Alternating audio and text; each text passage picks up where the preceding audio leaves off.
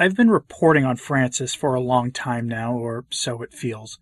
I've seen him say ambiguous things that seem pretty Catholic. I've seen him say things that sound unambiguously modernist, and I've seen him do things that clearly point to his being partnered with the beast.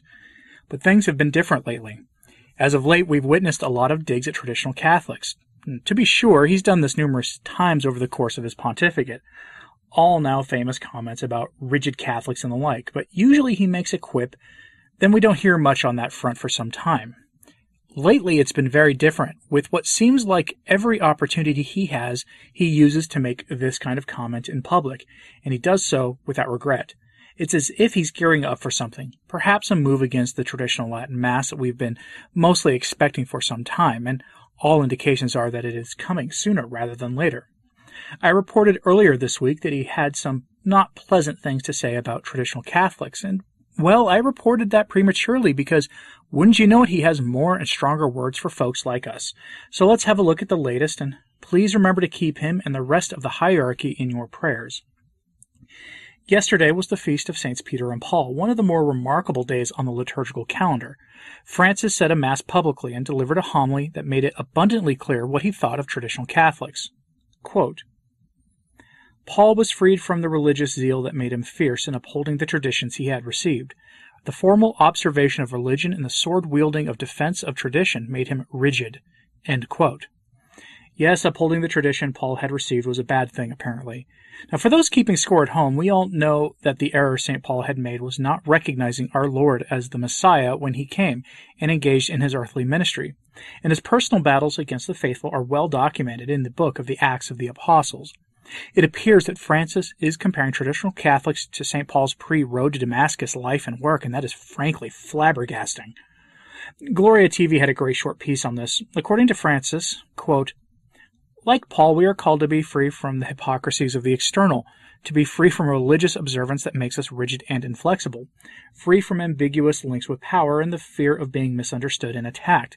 Francis said in his Saints Peter and Paul homily on the 29th of June. That would be yesterday. He loves to oppose form and content as if they could be separated. Probably due to a certain personal rigidity, Francis went again on his rigidity trip, insisting that Paul was freed from the religious zeal that made him fierce in upholding the traditions he had received. Now, in Catholic spirituality, religious zeal is considered a virtue. For Francis, the formal observation of religion and the sword wielding of defensive tradition made St. Paul rigid. He is right, and as a matter of fact, St. Paul admonishes the Thessalonians to stand firm and hold to the traditions which were taught by us, either by word of mouth or by letter. See 2 Thessalonians chapter 2, verse 15.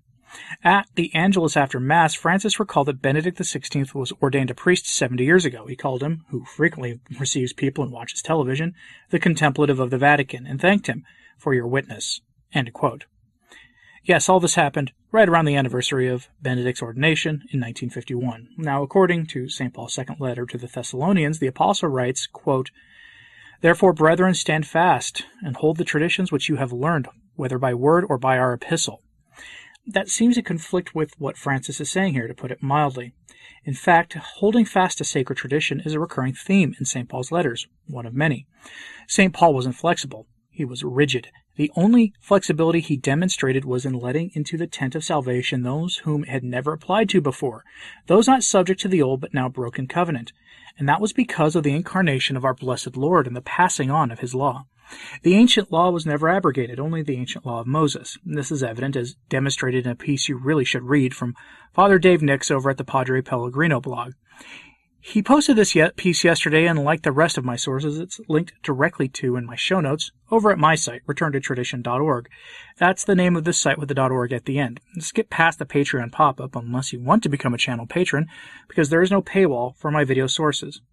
Father Nix really illustrates St. Paul's dedication to passing on tradition in this piece, which he begins by quoting another letter of St. Paul's, that of the letter to the Colossians. Quote, For I delivered unto you, first of all, which I received, how that Christ died for our sins, according to the Scriptures, and that he was buried, and that he rose again on the third day, according to the Scriptures, and that he was seen by Cephas, and after that by the eleven. See 1 Corinthians chapter 15, verses 3 to 5 in the Douay-Rheims. The Apostle Paul is writing here that he, what he delivered over to the early Christians is exactly what he first received. And this tradition was not just small t tradition, but big T tradition. In other words, St. Paul delivered over divine revelation to others, just as it was given to him by Christ himself. The verb hand over or deliver there in 1 Corinthians chapter 15 verse 3 is in the past perfect conjugation.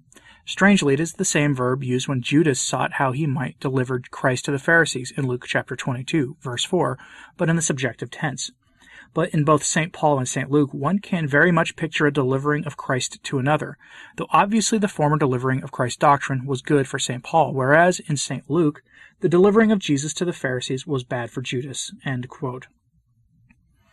St. Paul held firm to the traditions he received and told us to do the same. Father Nix is making the point in his piece that traditional Catholics are the ones most like St. Paul here, in that we hold fast to what we received without demanding innovations to fit our tastes, that we did not seek to make what we received more likable to the world and modern sensibilities. He demonstrates this with the traditional liturgy, which can be traced back to antiquity. But then he says this quote, I understand certain Catholics ascribe stylistic demerits to traditional Catholics for being arrogant or mean about the ancient faith to which they adhere. I understand why normie Catholics think traditional Catholics are majoring in the minors and things like head coverings when people don't know the basics of the catechism. But the fact is, stylistic points aside, it seems traditional Catholics have the most merit for humility for the simple reason that they have chosen a theology that was not invented in the 1960s. They have accepted what was delivered to them in humility in matters of faith, morals, and doctrine. And this leads to simplicity and joy, two virtues I'm seeing more and more in the traditional movement. But even without that point of on virtue, I would still assert that traditionalists are the most humble before divine revelation. The fact is that you cannot be humble if you stick with a new theology formed in the 1960s. Why? For one, because it becomes a creativity competition with no roots. There will always have to be a creative spin on the modernistic theology, even if one were to say, but what about all the creative modern popes? Our easy response is, I'll take the preponderance of evidence of how 250 plus popes promoted the traditional Latin Mass and St. Thomas Aquinas as it was delivered to them over time. End quote. Now I want to focus on something here. Simplicity and joy. We traditional Catholics are often described as mean and uncharitable, when in reality, as any traditional Catholic will tell you, our parish communities are joy filled places, with laughing young ones, vibrant community events, and adoration and prayer meetings that are much fuller than many of our so called ordinary form counterparts. Traditional Catholics are happy to rest in the joys of the faith that had been passed on to us from antiquity. Rigidity has brought us joy, which is quite the opposite of what Francis appears to mean. But what does he want from us? Well, if his example is anything to go by, this week he is meeting with a very devout Catholic Caesar and by a television personality known for her modesty. But they take the proper traditions on all of Francis's allies' most important topics, so they get an audience while the dubia remains unanswered. Cardinal Zen cannot receive a face to face meeting with Francis. But we know why this antipathy towards traditional Catholics is on full display now. It's traditional Catholics who oppose innovations and the program of allying the institutions of the Church with the programs of Caesar and the Beast we've received from Francis especially, but if we're being honest, throughout the entire post-conciliar period, is a greater and greater focus on material works and material conditions of the world, to the point that what we have now is a de facto new gospel message being promoted. Thus, why Francis is so adamant about breaking from the traditions of the past. But I want to remind you of something as well. St. Paul told us what to do when someone would promote a new gospel, and it applies as much today as it did in ancient times during the times of the likes of Arius, or in the early part of the modern era with Luther and Calvin and the rest. And that is this from his letter to the Galatians quote, But if even if we or an angel from heaven should preach to you a gospel contrary to the one we preach to you, let him be anathema. That comes from St. Paul's letter to the Galatians, chapter 1, verse 8. He literally opens the letter to the Galatians in that way, and if you read that letter, you'll see why. Innovation was something that was being dealt with in a very hard way by the Galatians. And I'll end to you on this. It's a little odd for Francis to use St. Paul to go after the meany headed trads when St. Paul wasn't an innovator at all. Francis's point is undone by invoking St. Paul. He could have made a better argument by invoking some of the saints that are loved in the conciliar era, folks like St. Therese and others who called for absolute adherence to whatever the Holy Father says, no matter what he says. Their point is countered by the likes, of course, of St. Cajetan and St. Robert Bellarmine, among others, who called for a much more nuanced position that requires us to be aligned with the truth over earthly men, regardless of the position that they hold in the church. And that's kind of the point here that needs to be remembered. We must hold fast to the truth that was given to us, which is all the traditions of the church really are. To break from them is modernism of the worst kind, and we must avoid that at all costs. So don't be dispirited when Francis says these sorts of things. Just remember to pray for him in whatever way you see fit, as long as it has the best interests of his soul in mind. And remember to hold fast to what was given to us. Stay rigid, my friends. But those are my thoughts. What about you? Let me know your thoughts on this in the comments, please, and like and subscribe if you haven't. It really does help. And as always, pray for the church. I'm Anthony Stine. Ave Maria.